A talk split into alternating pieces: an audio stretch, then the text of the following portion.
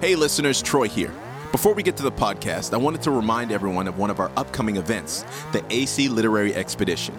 This time around, we will be talking about Christianity and science, exploring how their story began. There's the cultural narrative that would have us believe Christianity has been oppressive to the development of science. That narrative goes something like this After the fall of Rome, the Dark Ages set in. It was an era marked by religious fanaticism and faith oppressing knowledge. Remember Galileo Galilei? Remember Giordano Bruno?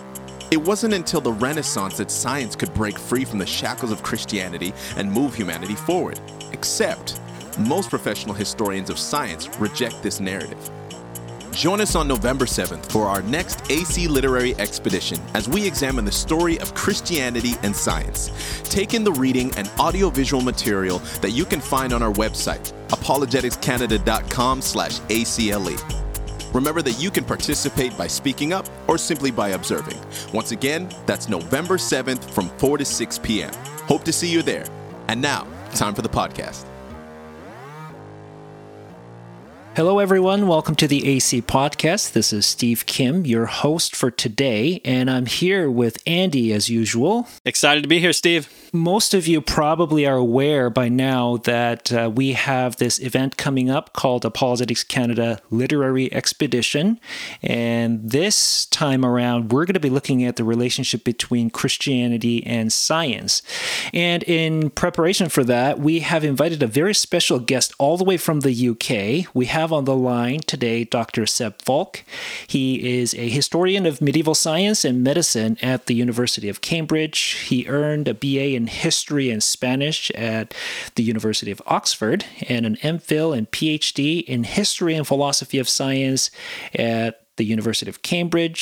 He specializes in the history of astronomy, navigation, and mathematics from their ancient origins to modern developments. He's particularly interested in astronomical theory and practice, techniques of calculation and instrument making, and the relationship between religion and science and so on. This interest, I think, is very well captured in his book, The Light Ages The Surprising Story of Medieval Science, which is the book we want to discuss today. And if Dr. Falk is too modest to mention, uh, The Light Ages was a book of the year 2020 in The Times, The Telegraph, and other publications. It has also been shortlisted for the Hughes Prize, awarded by the British Society for the History of Science. With that said, Dr. Falk, thank you so much for making time to be on the show with us today. Thank you very much for inviting me. It is great to have you with us. I honestly, I, have been really looking forward to this interview. Your book, uh, The Light Ages, was wonderful and I I'm so glad that I I don't audiobook a lot, but I audiobooked this one. And I was so glad that I did because you actually read your book. And I think that that would be necessary because there is Latin and Old English and all sorts of stuff in there. And it was very cool to hear you read it. Yeah, I had a lot of fun doing that, reading the Middle English and the Old French and Italian and and and stuff like that. So it was it was great fun to do and nice to imagine people listening to me, uh, albeit uh, maybe a bit creepy. I don't know. I got to ask you. So I I just uh, recently had a book that came out as well, but they didn't ask me if I wanted to narrate it. They just hired somebody and just just had somebody narrate it. But when you narrated it yourself, like, did you make lots of mistakes? Like, oh, how, I forgot I forgot how to pronounce like completely ordinary words. When you're just reading from the page and you want to pronounce it correctly and you start mm-hmm. thinking, how do I even pronounce this? I spent ages getting tripping over the word Westminster, you know, like the city center of what is now London. And I was saying West Westminster, Westminster. Why can't I make this sound right? And the sound engineer was like, "You don't pronounce the T in Westminster." and it was just this Westminster. Of course you don't. Of course you don't. I'm a native English speaker. Like I was born here. What's the problem? Mm. Why can't I pronounce that? But I think when you start reading this thing and you get really blinkered, you um mm. you lose like the ability to speak your own language. It's crazy. Well, that makes me feel a whole lot better about myself. So thank you. yeah. Before we jump into the book, I, I, just wanted to ask you, and we do this with all of our interviewees just uh, as a chance for you to be humanized in the eyes, or I guess in our case, in the ears of our listeners. At the risk of sounding too philosophical, can you tell our listeners who is Seb Falk? Oh gosh, I guess I'll fall back on on my on my Twitter bio where I say, uh, as well as being a historian at the University of Cambridge, I say singer, sailor, runner, father. Um, and I also used to have dog lover on there, but I ran out of characters. Um, and I replaced the dog lover with a quote that the New Yorker said about me, which I've taken a bit out of context, but I like it anyway, which is always generous.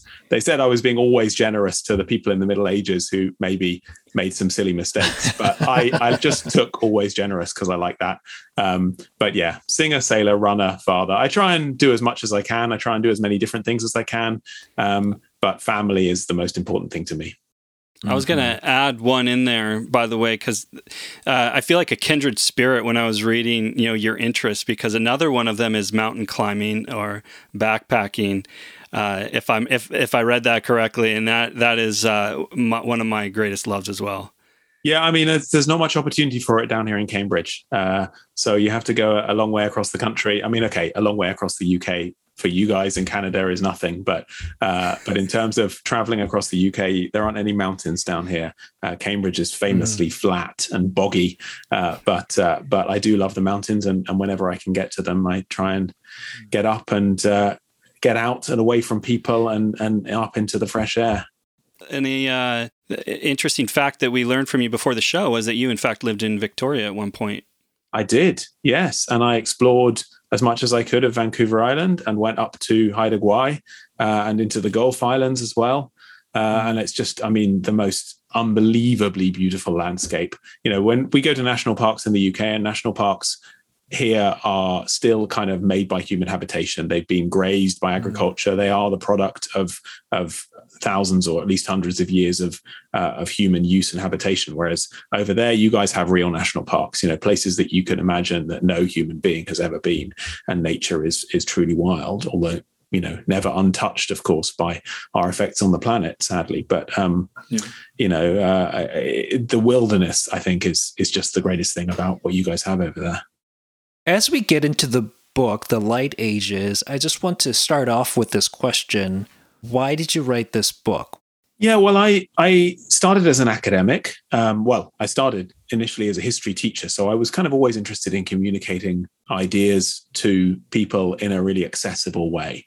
But I was doing academic research and I got to the end of my PhD research and um, I had a piece of research which could have been an academic publication and in, in some parts of it have been published as as journal articles and that kind of thing but i really wanted to communicate it to a wide audience because i got to the end of my phd on medieval science and i realized that what academics know about medieval science is so far away from what ordinary mm-hmm. people often think about medieval science that there, there, was a definite gap I could fill because so many people still believe that everybody in the Middle Ages thought the world was flat, that the church stifled science in a very deliberate and aggressive way. Uh, and um, that basically everybody was ignorant and, and digging around in the mud with sticks.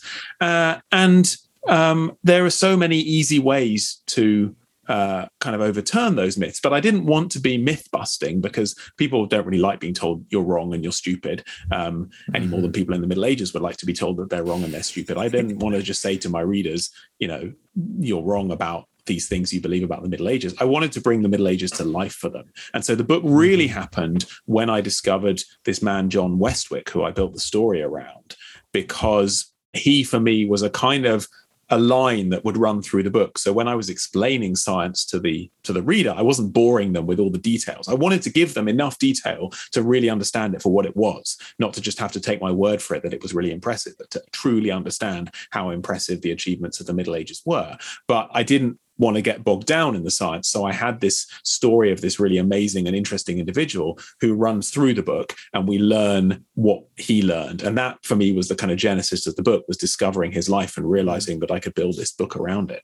I, honestly, as an author, I thought that that was such a, a smart way to tell the story because as you know, when when a book's just telling you facts, or it just becomes a, this history textbook sort of thing. But yours is very engaging. It's a story that you're drawn into. But one of the other things that you do, a part of the book that that I really enjoyed, was that you you constantly not only telling them a story, your your reader a story, but you're bringing them into primary sources at the same time and you're also giving them just these gold nuggets of what you have found in your research that just you just can't help but be drawn in. And i i, I loved it. And I've, i i can't tell you this. so many of my friends have been annoyed after i read your book because i was like let me give you a gold nugget. Here's another gold nugget like of, of what i learned uh, because i thought it was so so good. And steve and i are in agreement with you you know in our own master's work and you know doctoral work you know you come across things like the warfare thesis or the conflict thesis and and you realize you know these ideas that have crept into our thinking this baggage that we still hold on to that's actually not that old it's not even that hard to debunk but yet i'll find it in my kids' textbooks that the or, that people in the past thought that the earth was flat mm. just some yeah. even though you can find that today it, it's mm. it's yeah well i think that's often a really good way to debunk it right because it's it's true that some people in the past did believe really stupid things, but so do some people today. And I think the first and easiest way to to kind of get around this idea is to remember that not everybody in the Middle Ages shared a brain. Uh, not everybody in the Middle mm. Ages thought the same. And and so you know whenever it and, and because so often people who critique the past and who you know ha- have a particular axe to grind for whatever reason against organized religion or against you know because they are promoting science and they believe that you know genuinely you need to kind of uh, promote science in this way by by saying how little people knew in the past they are they can find examples they can cherry pick examples. But the point is you know you have to understand that that the middle ages like all periods is a time when ideas can flourish and when different people can believe different things. Uh, and and that i think then gets people interested. And then they can understand the debates. And then they want to know like why are people coming to their their their beliefs in different ways? And and that then makes them historians. It makes them interested mm-hmm. to find out more about the past rather than me just saying, this is what people believed. I wanted, and as you say, bringing people into the primary sources allows them to kind of understand things as they were communicated, as they were explained, which does two things. Number one, um, it shows how much science in the Middle Ages was part of the culture of the time. So, by quoting literature that has kind of scientific content, I can show that science wasn't this kind of separate sphere in a way that it, it really is in many ways today. And secondly, because the history of science is about the history of communication, like science is about communicating ideas. And so ideas are shaped by the ways they're communicated. And the way to get that message across is to show precisely how they're communicated, both in words and in objects and, and inventions, physical gadgets and diagrams and, and all other ways that ideas can be communicated. I have to agree with what Andy said just earlier about that popular conception of the dark ages and science. And in my experience, I don't know what it's like in the UK, but certainly when I was going through school in the science classes, there was only one time that I heard anything about the church, and it was always in connection to Galileo. And this story was told as a way to show that the church has been oppressive to the development of science. And even you, you mentioned this at the very beginning of the book that even to put the terms medieval and science together, for many people, it just doesn't compute. Now, uh, one thing that I really loved about your book is, again, how you kind of drive it in a kind of a narrative format following John of Westwyk. And what it, what really struck me is this view of monks because when we think of monks and monasteries we think you know here are a bunch of old people, you know, just copying Bibles all day long, and that that's all they ever did. But what I noticed is the monks were engaged in many different things, contrary to perhaps what people generally think of them. Could you comment a little bit more about that? What what were the monks, the kinds of things that they were engaged in? Well, monks had a huge number of opportunities to engage in kind of serious scholarship. So, in principle, of course, they were dedicating their lives to God and they were dedicating their lives to prayer mm-hmm. uh, and to divine work. But how you define divine work changed over time and was different in different orders and in individual monasteries. Mm. Um, but clearly one of the things that the church over centuries has valued is learning of one form or another. Uh, and so monasteries always you know from the very beginning really had libraries and had collections of texts. Uh, and those were prized possessions of monasteries. And, and the more books you had in principle the more learning you could uh, gain and you could preserve.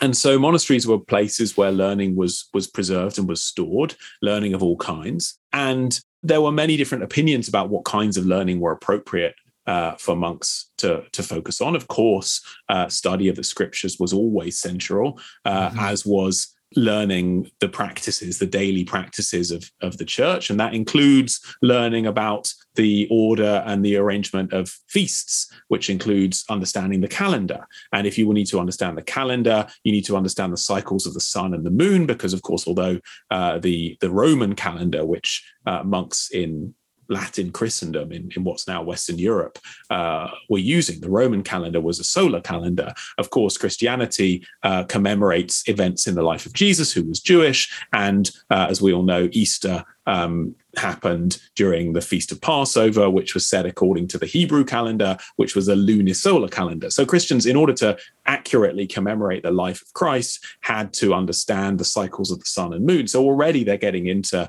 potentially quite complex astronomy because the, the solar and lunar cycles are incommensurate. You, you can't map them precisely onto each other. So you're always producing and, and refining some kind of mathematical approximation. So the sky is the limit, literally, in terms of how precise you want to be with your astronomy. But more broadly than that, there's also this sense as late medieval theologians, uh, but also from early medieval uh, theology had had intimated and implied that in order to truly understand God, in order to kind of get closer to the mind of God, one could study creation, one could study nature uh, as a way of understanding God's purpose and in, in working in the world on a daily basis. Uh, so there was a very popular metaphor uh, of the two books that, that Christians had to study God through the book of Scripture, of course, but also through the book of nature. Uh, and that was equally valid. And the more you studied it, the more you'd get out of it. So there was always this kind of support.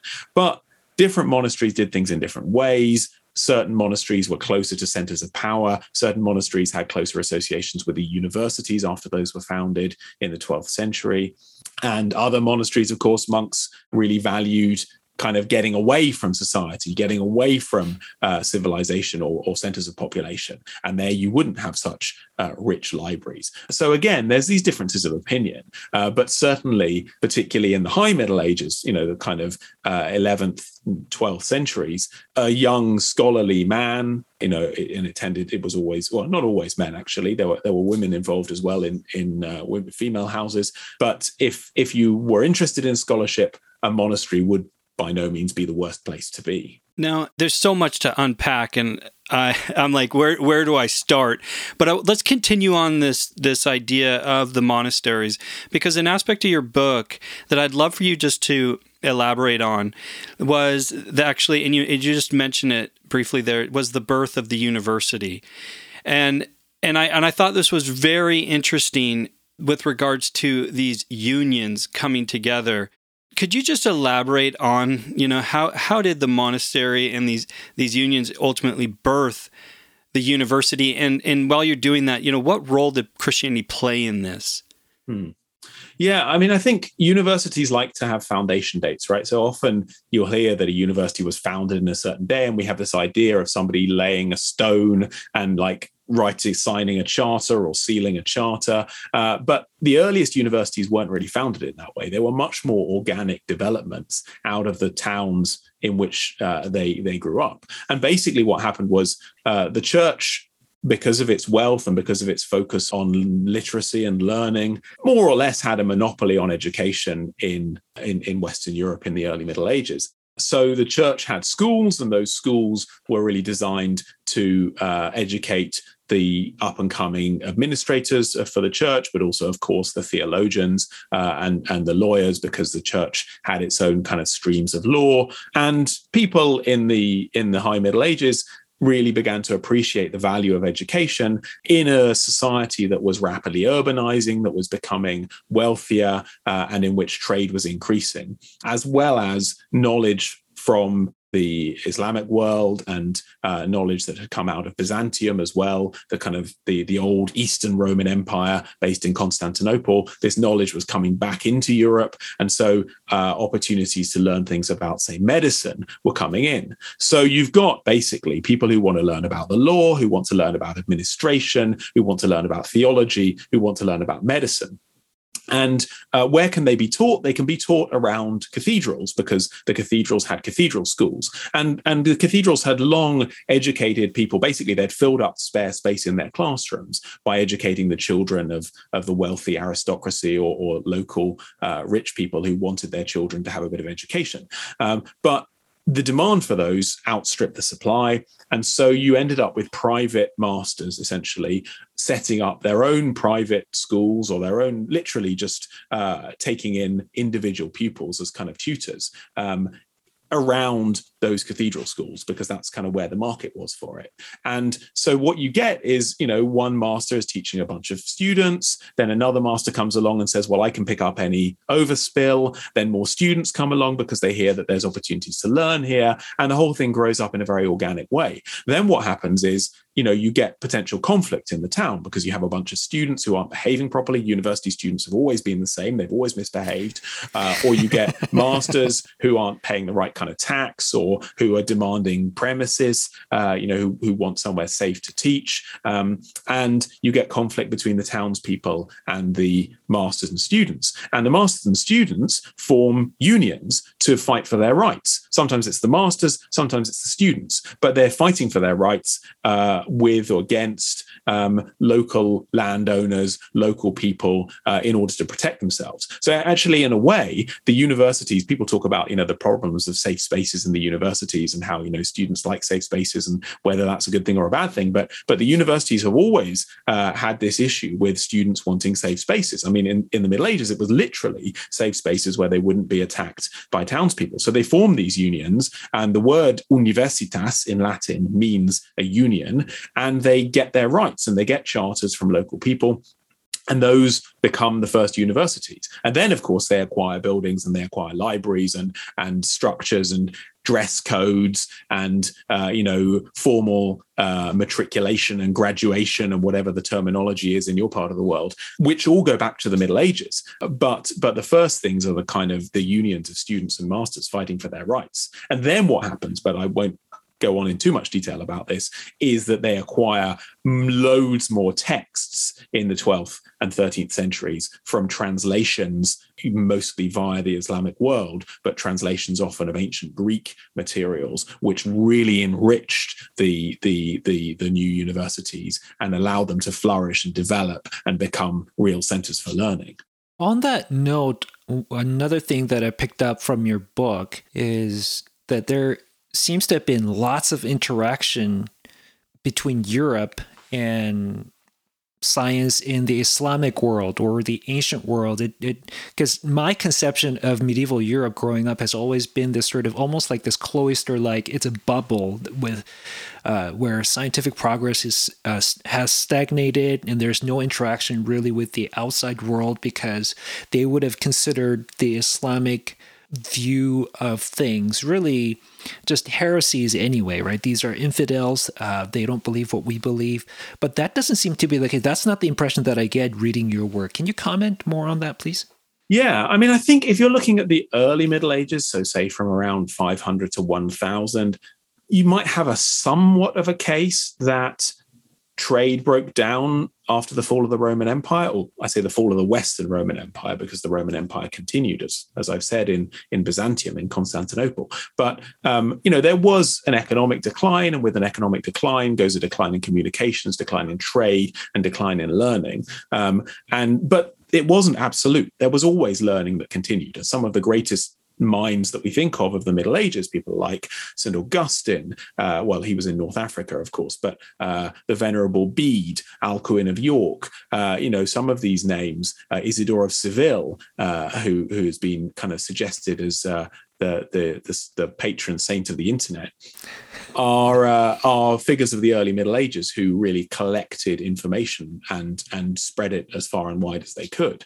But particularly in the later Middle Ages, where ideas uh, flood in to points of contact between the Christian and the Islamic worlds. And, and that is really Spain, southern Italy, and Sicily, and to some extent uh, in, in Palestine uh, during the Crusades.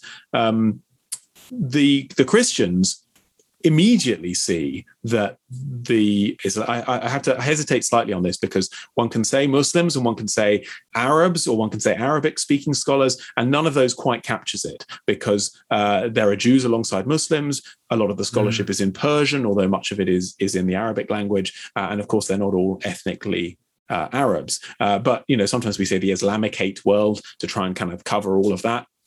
Uh, but the Christians realize that they are behind. You know, they've they've got some catching up to do. Um, and the first thing I think that's really important to say is that there is no sense that in matters concerning science, in matters concerning knowledge of creation and the natural world, uh, that the learning of other faiths is to be reflexively discarded. Um, and, and this is very clear right from the writings of the early church fathers. You know, uh, Augustine uh, famously talks about um, the Egyptian gold, which the Israelites fleeing Egypt took with them. And it wasn't stealing because they were taking this treasure from the oppressors, from the pharaohs, and they were putting it to better use. Uh, and so Augustine says, in the same way, if uh, a pagan, if if somebody who is not a Christian understands something about nature, understand something about the world, which uh, Christians don't, then you can embrace that. You can take that and you can learn from it. Far better to do that than to uphold something claiming that you are following the Bible, but just make Christianity look stupid. I mean, that's literally what Augustine mm. says. It's like, why would we want the infidels to laugh at us because we claim to be following Scripture, but actually we are uh, blind to the to the way that nature works? Uh, and so, you know, he's he's promoting that idea, and we see that. I mean, there's there's a lovely single source, which I mentioned in my book, uh, which I love because it kind of shows the chain of flow of ideas. And it's a monk in Bury St Edmunds, near where I am in Cambridge, so in, in East Anglia in England, in the 13th century, writing in Latin and introducing, translating. Um, a work on the new Hindu Arabic numerals. We call them Arabic numerals, you know, the, the ones we use today, but more properly, they should be called Indo Arabic or Hindu Arabic numerals because they originally came from India. Uh, and uh, this monk writing in England says, uh, Al Khwarizmi said, I have brought you these numbers, these nine symbols from India, uh, and and that everybody should learn these. And so this guy in England understood that he was bringing the ideas of an Arabic scholar, Al Khwarizmi, who was from what's now kind of Uzbekistan, Tajikistan today, so in Central Asia. And Al Khwarizmi had brought those ideas from India and he'd brought them uh, to the Abbasid Caliphate in, in Baghdad. Uh, and so there's this, this process of communication of scientific ideas from India through Central Asia to um, the center of the Islamic world at the time in 8th, 9th century Baghdad, and from there into Spain, and from there into uh, Western Europe. And that our monk in East Anglia understood this and had absolutely no problem with the fact that he was picking up these ideas uh, from other cultures. I think is a great illustration of, of the way that uh, science has proceeded through these processes of communication.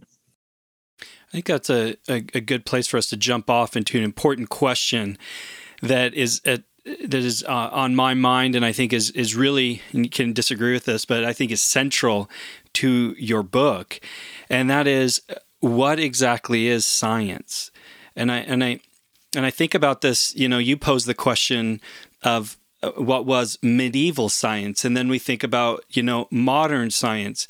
My my doctoral work I looked at um, a thinker by the name of Michael Polanyi. I don't know if you've come across uh, his name but he he was a scientist, a, a, very respected scientist that would ultimately go into philosophy because he saw how intertwined the these ideas were, and he he held a. Vi- I thought this was interesting because I mean he made a lot of incredible discoveries in physical chemistry, but he holds a very loose definition to science you know, because I know a lot of people tend to think the scientific method and these other things, but one of the ideas that really comes through in your book is is that science is is uh, is discovery, and this is very much what Polanyi gets at. That it's a it's a heuristic effort, it's an inspired effort, it's an interest to know, where you're you're you're seeking to find answers to these you know these mysteries that you're encountering in various ways. I mean, uh,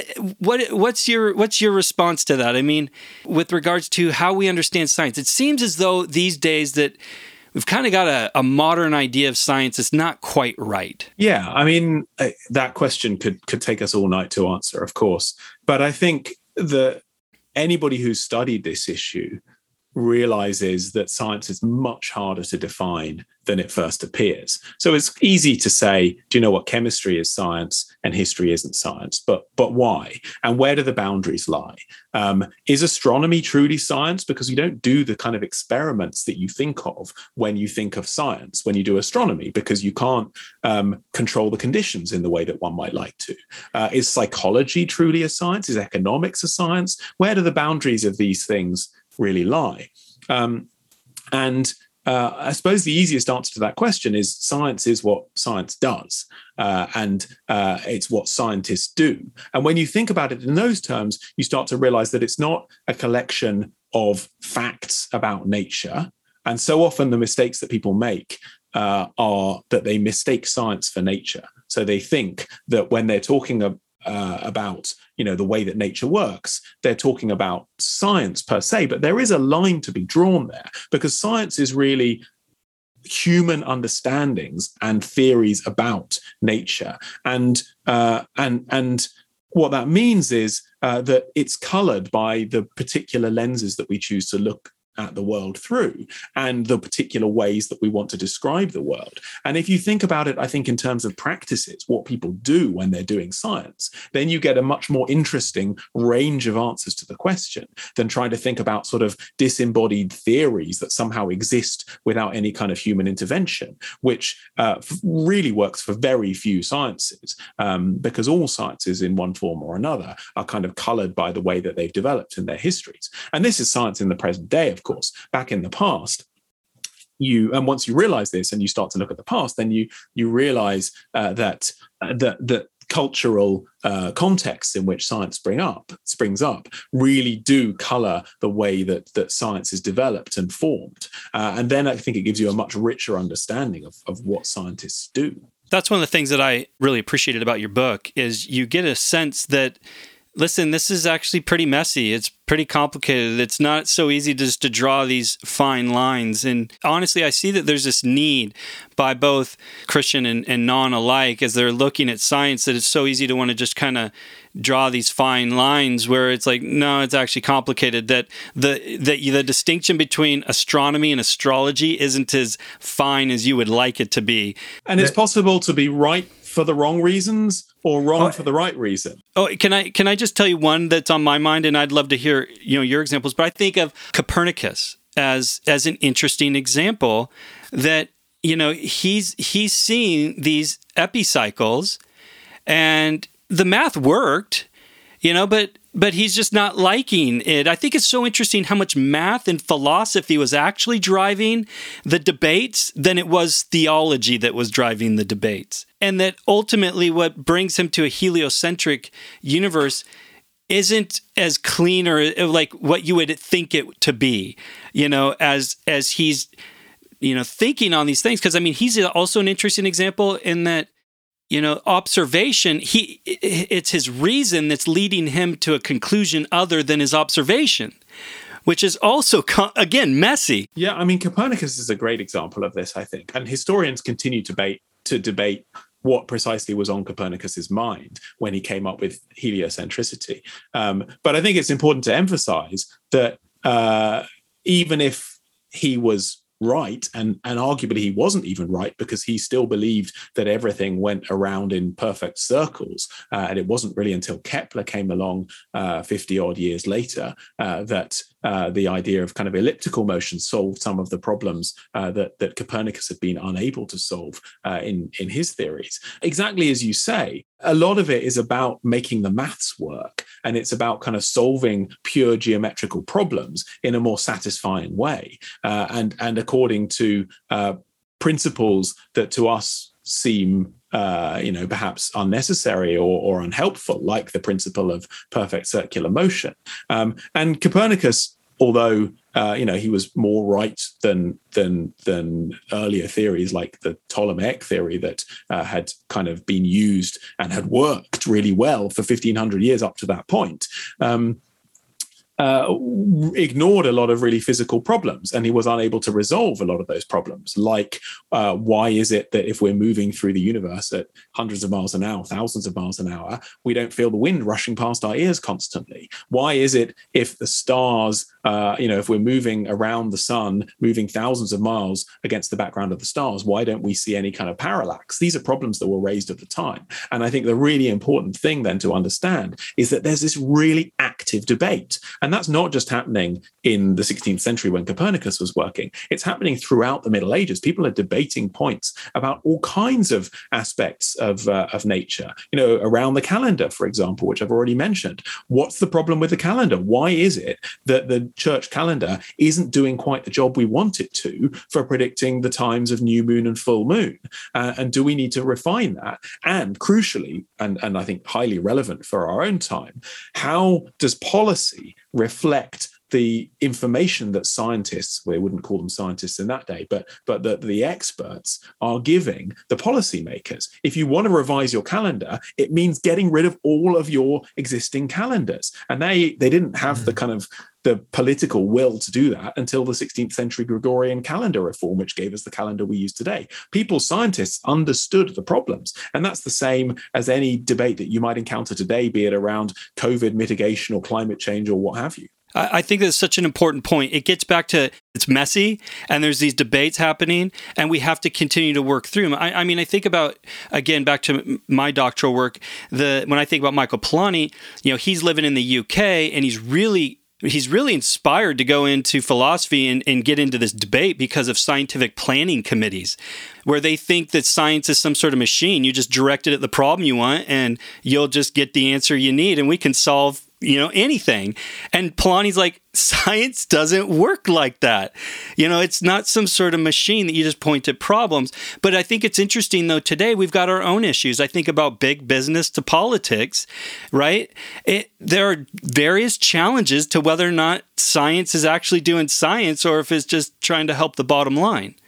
Yeah, I think that's that's absolutely spot on. And you know, I suppose the question is what can historians and philosophers of science kind of contribute to this debate? Because I think sometimes we're not exactly helping ourselves because we just say, oh, it's much more complicated than that. And we don't necessarily offer solutions. But at other times, uh, you know, we can be a bit too prescriptive, and then people say, "Hey, back off." Uh, actually, you know, we need to uh, balance out our different priorities here. So it, it is a very difficult difficult problem to solve, I think. But I think if we're doing our job properly, we can at least draw people's attention to the fact that these things are not automatic. These things are produced by people. Science is a human product, politics is a human product, business is a human product, and the, these things all have to interact. And if we can kind of understand the way that they're working, then at least we can give them, give ourselves some power to solve the problems that arise.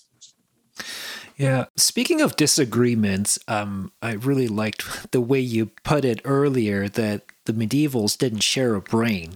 So the disagreements that we see in modernity, uh, it's not just the product of modernity. You see this happening in, in the medieval era as well. And one of the things that I would like you comment on, uh, you see sometimes disagreements not happening not just among scientists themselves, although, like you pointed out, we wouldn't have necessarily called them that back then. But what about the disagreements that happened between theologians and scientists or these experts of the natural world um, because some people might see that and and go okay here's a case of the church persecuting scientists. Is that really what's going on or is is this simply a disagreement between theologians and scientists a little bit of both or maybe something else altogether? What are your thoughts on that?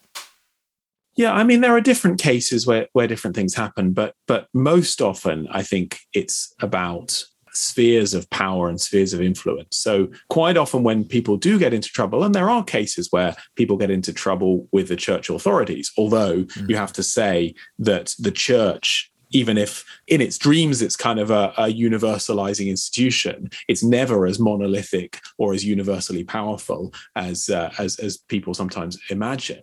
But there are times when when uh, philosophers in the universities, for example, uh, get into trouble uh, with the church. But it's usually because they are straying into theology, and it's about the church saying, "No, theology is our turf. You stay off our business, and we won't stay into your stray into your business."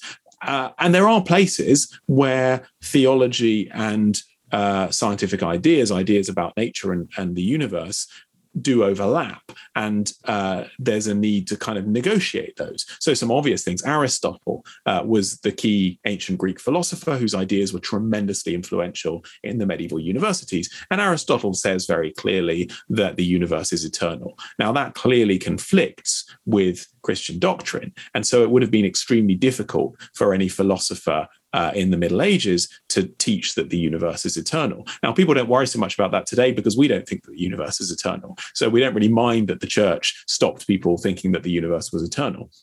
But that actually was a case, probably, where uh, religion made it hard for people to have, keep an open mind, scientifically speaking. But there are other cases which are more interesting and more complex. For example, where uh, Aristotle says that a vacuum can't exist. Again, we disagree with Aristotle today, but the philosophers have a lot of debate about whether it's possible for a vacuum to exist you know, they have a tendency to want to try and believe Aristotle if they possibly can. But the theologians say, well, it's a bit problematic for you to say something can't exist because it constrains the power of God. So uh, it, really, it's better to say it doesn't exist, but God could make it if He wants to. And then you're kind of slightly splitting hairs around these debates. Uh, mm-hmm. So what what happens really is that the the church kind of wants to monitor what's being taught where. And it's the same as in any university today, right? If you start teaching your colleagues classes, they're going to be a bit upset about that. So a lot of it is about maintaining the boundaries between departments. The philosophers taught in the Faculty of Arts, which is a misleading name for us today because it covered the sciences as well, but it was a kind of foundational faculty that included things like arithmetic, geometry, but also logic and um, and grammar and and, and astronomy. Um, and the theologians taught in the higher faculty of theology. So there's a kind of a, a, separation there. And, and as long as people kind of respect those boundaries, they can more or less get away with teaching whatever they want. Um, mm-hmm. And where you get areas of conflict is where there's strong personalities who are kind of overstepping the bounds. And sometimes they get treatment that by today's standards we would consider to be pretty harsh. But at other times, you can kind of say, well, do you know what? They should have kept their mouth shut.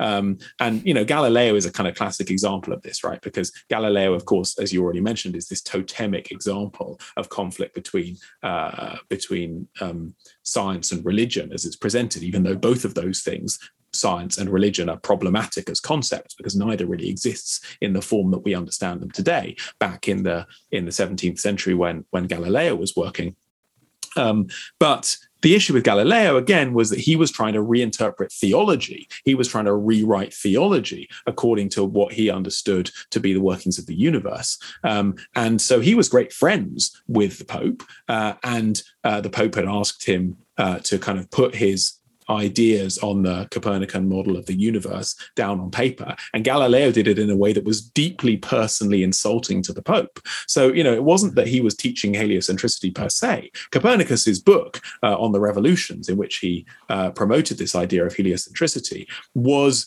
um, censored slightly by the church, but it was censored to take out the references to God.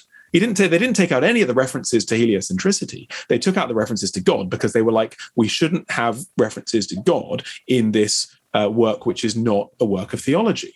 Uh, so it's about kind of maintaining the separation of, of the disciplines for the church there, but it's also about maintaining the honor of the church in an era when they're fighting against the Reformation. Remember that this is the period when uh, you know Protestantism is sprouting up all over Europe, and the church is really wanting to make sure that they kind of keep a lid on things. And Galileo, of course, ends up famously under house arrest, but that's when he produces his best work. You know, it's far from a, uh, you know, dank, dank and dingy prison. Uh, he, in fact, manages part of his his punishment is to say uh, prayers and penance, and he's allowed to get his daughter to do that for him, so he can spend more of his working day actually writing. Uh, so you know, it's not so bad for him in some ways, obviously, you know, we we would like to think that uh, the church had been completely open minded to any of these things. But you know, you have to kind of understand that on a case by case basis, the uh, outcomes are different. Mm-hmm. So I saw, I've got two more questions for you. Uh, the first one is is a question that I was thinking as I was reading your book, and then also just as I learned about your PhD work. What surprised you in your research? Uh, what what did you walk away from going? Oh man, like that's not maybe maybe you did think it was going to be that way or like I didn't think it was going to be that way but you know what what uh what surprised you or inspired you in in your research that's a great question I think probably it was the kind of openness to new ideas ideas that kind of overturned and challenged what people had previously thought. Because I think we're so often told that people in the Middle Ages uh, were deferent uh, to ancient authority. They deferred to ancient authority and they thought that no new knowledge was possible. And there is, to an extent, that is true. Uh, and they had a really, I think, quite healthy respect for the tried and tested over the like dangerously novel um, and untested ideas. Um, but where you do get new ideas, new inventions, they come in remarkably quickly and with remarkably little upset. Of course, there are people that say, "Oh, things were better in the old days," but you know, people say that today. But for example, the mechanical clock, which is a new invention in the later Middle Ages, completely overturned the way that people told the time. And thereby overturned the way that people had prayed in monasteries for hundreds of years. Because rather than having 12 hours every day from sunrise to sunset so that those hours would change in length throughout the year. They went to the system we use today, where there are just 24 hours from one sunrise to the following sunrise, and those hours are the same length. And that's a fundamental change because it means that you're praying at different times. So this is, you know, really shaking the foundations of, of the church. And yet it just came in without any upset, without anybody complaining about it, as far as we can tell whatsoever. There was just this shift, and and yeah, that kind of openness to innovation, I think, was was really surprising to me, as well as the openness to different sources of innovation, as I've already mentioned. If those ideas came from from places, you know, where people spoke different languages or practiced different faiths. Reading in your book, this was one of the things that I really walked away from.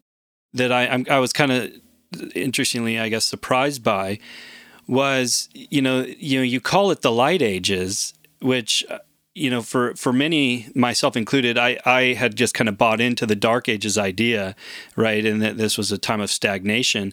But as i read your work and as i've and as i've done more research over the years i'm i'm really getting an appreciation that as human beings we have been on a journey of discovery for a long time. It's it's been a it's been a process it's been this this journey and you see that journey continuing through these medieval times that we would often attribute to stepping back intellectually but actually you see no we've we we've been on this journey for some time i don't know would yeah, you, I'd, you... I'd, I'd, say a couple of things about that. Uh, first of all, I mean, the Light Ages is a kind of provocative title, right? And I don't want to say that everything today is awful and everything back in the Middle Ages was amazing. Clearly, mm. if you ask me when would I rather be alive, I'd rather be alive today with antibiotics and social care and you know all of the things yeah. that we have in today's society, where I can talk to you guys thousands of miles away and have a really lovely, enjoyable conversation. Um, so you know i don't i'm i'm being a little bit provocative with that um, but that said uh, I think there's two two things to say. Number one, that the achievements that we often ascribe to later periods have their roots in the period that has sometimes been termed the Dark Ages. So when we talk about the Renaissance, for example, the whole point about the Renaissance was that it was a rebirth. That's where the word comes from, Renaissance, uh, of classical ancient learning, and that everything between the fall of Rome and Leonardo da Vinci had been a kind of forgettable millennium where nothing happened. Uh, and but that was the Renaissance self-promotion. That's them promoting themselves as the heirs to the classical period. So they've got a vested interest in belittling what came in between. Hmm. But if you look at it for even a second, you realize that all of those same motivations they had happened in the Middle Ages too. So people were translating works from ancient Greece and Rome and trying to develop on them and build on them. The big difference uh, that happens in the Renaissance is the invention of the printing press, which allows those ideas to be spread much more quickly and to be readily critiqued and developed and, and so on. So that, you know, there are changes and there are refinements, but if you want to, you know, pick a period of greatness, you could easily push it back into the Middle Ages. The other thing I think that's really important to say is that we mustn't assume that people have always had the same priorities. So even if we say they made less technological progress than, than we have in the last hundred years, that valorizes technological progress as a marker of human success. Now, it's not that's not a bad thing. Like I love technology, as I've just said, but it's not the only marker of human success. And I think they would not have recognized it in those terms, even though they loved gadgets. You know, I spend a lot of my book talking about astrolabes and other medieval gadgets. They loved those things in the Middle Ages, but they also valued things that people today don't value, like moral progress. I mean, the very idea of moral progress in today's society is dubious, and perhaps rightly so, because I think, you know, one person's moral progress is another person's moral decline. And the people who think they're making moral progress are often abusing and victimizing other people. So, you know, we rightly are skeptical of that idea. But I think it's important to recognize that such ideas do exist. And thereby, you know, when we say, was there progress in this in this period, we have to say what progress, whose progress, who gets to define progress, uh, and think about what it was that people really valued. And then you get, I think, a much rounder picture of human achievements across a long spread, spread of time. And, and, I guess on top of that, what you see is that that achievement had steps to it. I mean, you might think it's great all the places we sailed and, and the places that were found in this exploration, but like you say, they had gadgets like astrolabes that had to come together. That took time. And to think that that's just going to be linear without any mistakes, any engineer friend of mine would tell you very funny. I have, I have one engineer friend of mine. He's like, Andy, I have yet to come up with an idea and, and make it all the way to production without many, many mistakes along the ways. Like that, that's just I think we have to just appreciate. I mean, that that's what it is to make a discovery. I mean, you're you're going into the unknown, and and it's going to be it's going to be challenging. This this kind of leads up to my second question uh, for you. That's uh, uh, this is my own interest coming out, and that is one of the things I loved about the book is just that you do play off of things like astrolabes and and what does it look like to navigate from the stars and, and that sort of thing. And I know one of one of your interests is sailing, and that you are able to sail using the or navigate using the stars. I'd love just to get a snapshot of what does that look like? What does it look like for somebody to navigate using the stars? Um, this would intrigue me uh, a lot. I've always been fascinated. Yeah, I mean, I guess it depends on where you're trying to go and how. Um, uh, but I think it's important to note that GPS is a relatively recent invention. Uh, when I first started sailing, uh, I'm not even sure whether this is the case today, but I, I don't think it is now. Uh, ships uh, merchant ships had to carry a sextant. You had to be able to take a sun sighting um, and and calculate your position uh, using using the sun and the stars because GPS was in its infancy. Systems weren't very reliable and they weren't very precise. Um, and of course, before that, there was no such thing as GPS. Uh, and um, the knowledge to be able to compute your position from the stars has a really ancient lineage. In fact, it's actually probably more accurate historically to say that people understood the stars before they understood position. And they understood position when they did come to understand the geometry of the Earth in terms of latitude and longitude, latitude north of the equator or south of the equator, and longitude east or west of a kind of fixed point around the Earth. When they did understand it, they understood it in terms of the stars because astronomy came before geography. So they were thinking, not here I am at 52 degrees latitude, therefore I'm 52 degrees around the Earth from the equator. They thought about it in terms of this is where the height of the pole star above the horizon is 90 degrees minus 52 uh, because when you're standing at the north pole the pole star is directly above your head and when you're standing on the equator the pole star is on the horizon. And they thought about the earth in terms of their position relative to the stars. So you know people one of the things that's often said about the middle ages is that you know copernicus made the universe bigger that people in the middle ages thought the earth was all there is. And i mean that is nonsense. People understood that the earth was a speck in a vast cosmos. They understood that the stars were, you know, just infinitely far away. Um, and so you know i think astronomy gives you all of that. But but i get away from your your question about navigation. Well it, before you jump into the question about navigation i just think this is such an important point though that it's easy for us to have this intellectual snobbery where we talk about how great a GPS is. And sure GPS is great. But what happens when you your GPS falls in the water and and now all of a sudden you're not quite as smart as you think you are. And you start to realize the questions and the the ideas that the mid, you know that the ancient peoples had to work through so that they could actually not die. Yeah. And this happened to me not so long ago. I was sailing around the coast of scotland and our gps crashed and i couldn't like fix it. I couldn't figure out how to reset it. And I was calling up saying, well, how do I do a factory reset? And it wasn't working. Uh, so I was reliant on the charts, the paper charts that we had that were similar to, you know, ones that had been used hundreds of years before, and just following around the coast and staying in deep water and using the landmarks and taking position fixes using the compass, which is another kind of medieval innovation that that came over uh, almost certainly from China and so you know to, to kind of answer your question a bit more fully people who traveled well-known routes uh, they followed what they knew. They followed, you know, either they followed along the coast or if they went out of sight of land, they knew that they kind of had to set a course for a particular direction, either a compass direction if they had a compass, or you know uh, a certain star that would be seen perhaps just before uh, sunrise or just after sunset or something like that. Um, and they could set their course and keep going in a straight line until they got to land. And if they were blown off course by a few miles or a few tens of miles, it wasn't the end of the world. Um, then, of course, when they went across the oceans, they needed a bit more serious equipment. And that's when they need to start thinking a little bit more seriously about latitude uh, and then later longitude. But longitude was a very hard thing to fix because longitude is all about your relative position on the Earth. So you need to be able to not only compute your position by essentially measuring the height of the sun above the horizon or the height of a star above the horizon, which people have been able to do for centuries, but also imagine that somebody at the same time is doing that in another place and the result that they're getting and that is a is a hard thing to do uh, and and ultimately it relies on you know really excellent predictive astronomy and clocks accurate clocks Wow, there's just so many things that we could keep talking to you about. I know it's getting late over there. Uh, as we're recording this is past nine o'clock at night and thank you so much for taking the time to join us on our show. But before we let you go if our listeners want to learn more about you and your work where would you send them?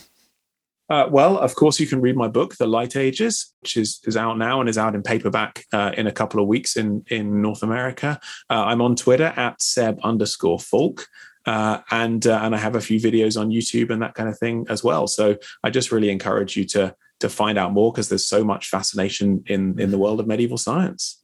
Andy and I both have benefited tremendously from your book. So thank you for writing it and thank you for sharing your insight with us on this show. Thank you again, Dr. Falk, for taking some time out of your busy schedule to join us and enlighten our listeners.